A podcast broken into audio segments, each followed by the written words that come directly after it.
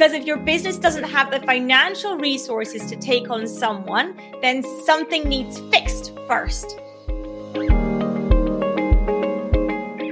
Thank you for joining me. Thank you for tuning in. Hello, hello, hello. I hope everyone is well this morning. It is lovely to see you. Thank you for tuning in and thank you for joining me for our live series weekdays at 11 a.m. Thank you, as always, for hopping on. Now, I am supposed to have a guest this morning, but our guest does not seem to have appeared yet. Perhaps he is running late. Um, I have not heard from him.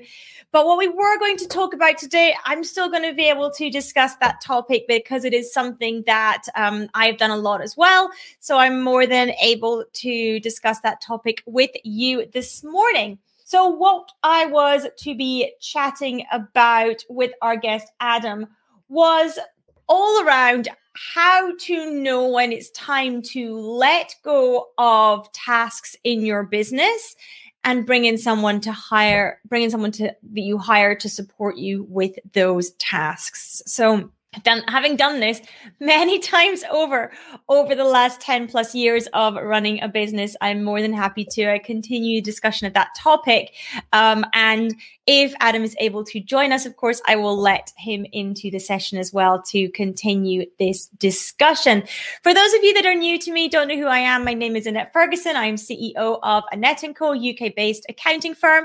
I'm a chartered accountant and certified profit first professional. And as i hinted i've been running my business now for well over 10 years and predominantly growing my business through online and digital marketing as well. So that's another area that I am massively passionate about. But I have team that are located throughout the world, in fact, throughout the UK and throughout the world.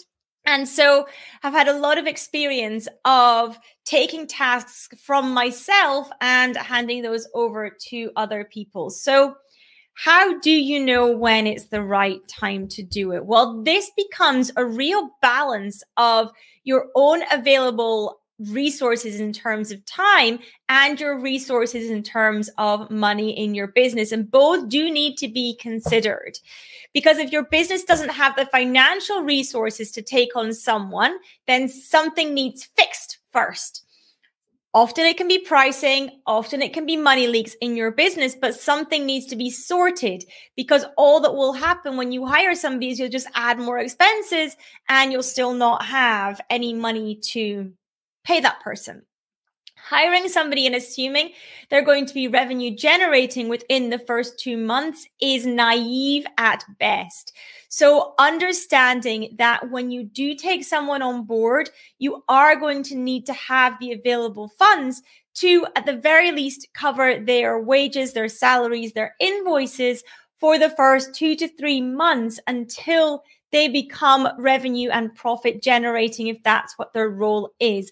And that is the second thing that I would highlight is that particularly if you're in the early stages of business, particularly if this is the first one, two, three, fourth hire for you, ensuring that you are doing so for roles that are going to deliver positively to the bottom line of your business.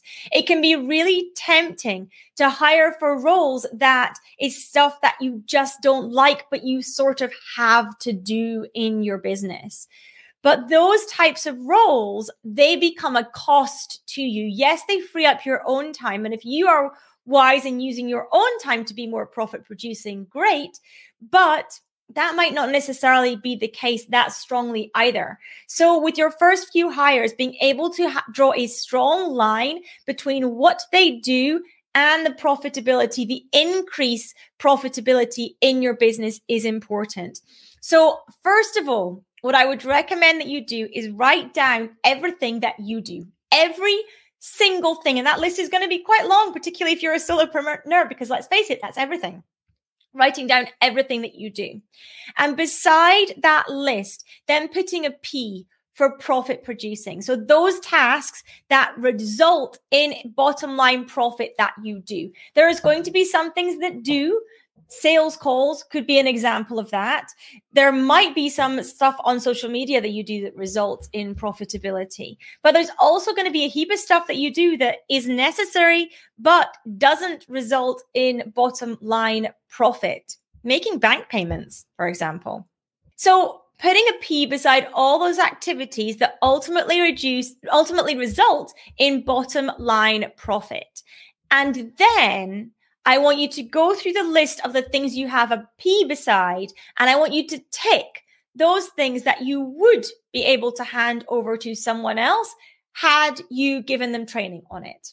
So there will be things that you just won't be able to. This kind of thing, for example, interviews, podcasts, live sessions. Those types of things are things that you're not going to be able to hand off to somebody else. In the short term, at least, you might be able to build up certain brands within your business and certain individuals within your business over the longer term, but the short term, that's unlikely. So t- put a tick beside each of those profit producing tasks that is physically able to be handed to someone else. And now you have a list of things that you can hand over. But what we haven't covered is how you pay that person.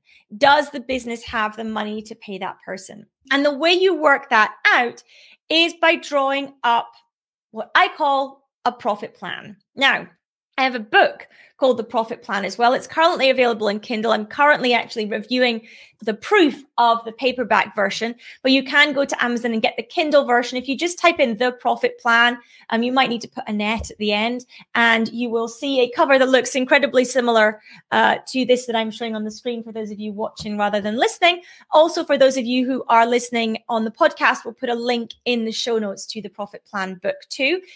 But that talks you through the exact process of profit planning, but let me summarize it for you briefly now. Because what profit planning does is it's a forward looking projection of your business. It is a forecast with profitability layered into it, with money set aside for tax, with money set aside for your take home and how much you should be taking home from your business. So, with a profit plan, you can layer in your new hire. And by new hire, by the way, that can be somebody who is an employee, that can be somebody who's a contractor, whatever that new person looks like for you. And you can layer in the amount that you're going to be paying them each month into your plan. And you can check to see if the plan still works, if the business is still going to be profitable with this new expense that you're incurring. Now, remember, if you're taking them in on payroll, you may also have employers' national insurance and pension contributions to make as well. So keep that in mind. You might also, as you take someone on, have to pay more software licenses, perhaps upgrade certain pieces of um, technology that you are using. So, again, keep that in mind as you are layering in this person but layer them into your plan and check it works financially as well as operationally. So you need to make sure both sides are working. So the operational side is the list with the P's and then the ticks.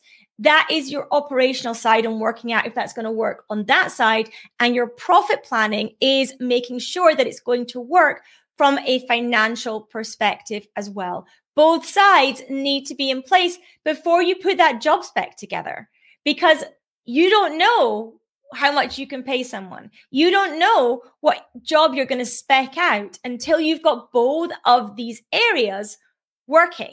If you don't have either of those areas in place, stop writing a job spec now.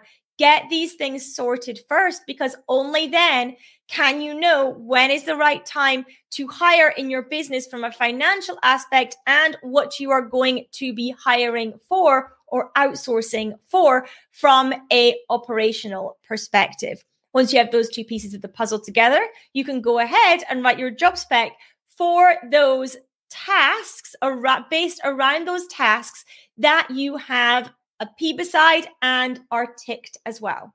Now, there might be some small tasks that don't have a P beside that you do want to hand over. And if they can be grouped with the majority of tasks being profitable then great. But the best bang for your buck, for want of a better word, from taking on somebody is going to be if they are doing profit producing tasks. And the reason is that when they are doing profit producing tasks and they are up to speed, so you're seeing that result in your profitability over and above their salary, they are able to profit produce for you.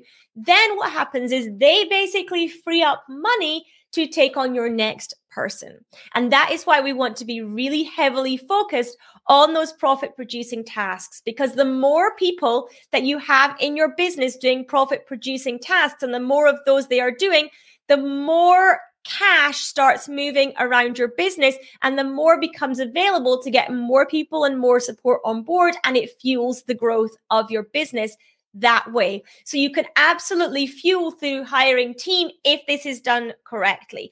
But you do need to make sure that those first that first hire you have the money to do that. And then by the way if you're looking at a second hire, you do exactly the same process.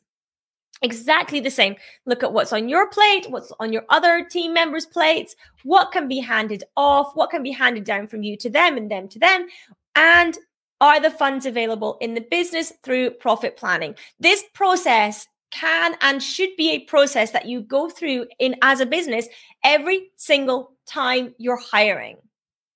Every single time you're bringing someone on, both these sides need to be worked out and worked through to ensure that everything meshes together and that the business is not going to put itself into extreme financial difficulty as a result of hiring, but actually, hiring is going to be a springboard to your next step in your business.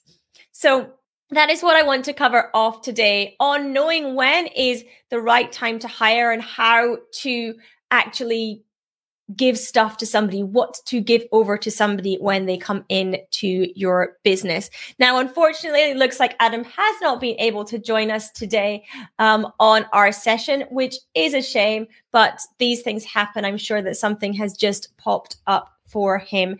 So no worries with that. Thankfully, it was a topic that I was very comfortable talking about. So we were all good. Um, we are, of course, live weekdays at 11 a.m. wherever you happen to be watching. I will have to move the time actually next Mondays because something um, has come up for me then, but we will still be live that day. So I will let you know the updated time for that. Thank you so much for tuning in. Though wherever you happen to be watching today, do make sure that you give us some thumbs up, some likes, some loves, whichever platform you happen to be watching on today. I would massively appreciate the the uh, hearts, the loves, the likes, the thumbs up, all those good things. Thanks for tuning in, and I'll see you again tomorrow. Take care, everyone. Thank you so much for tuning in today. I hope you got lots of value from this episode. Now, if you're struggling with any accounting things for your business, I'd love to help. Make sure you reach out to me at podcast at annetteandco.co.uk. That's podcast at annetteandco.co.uk and let me know how I can help. Of course, remember to subscribe to this podcast as well. Thanks again.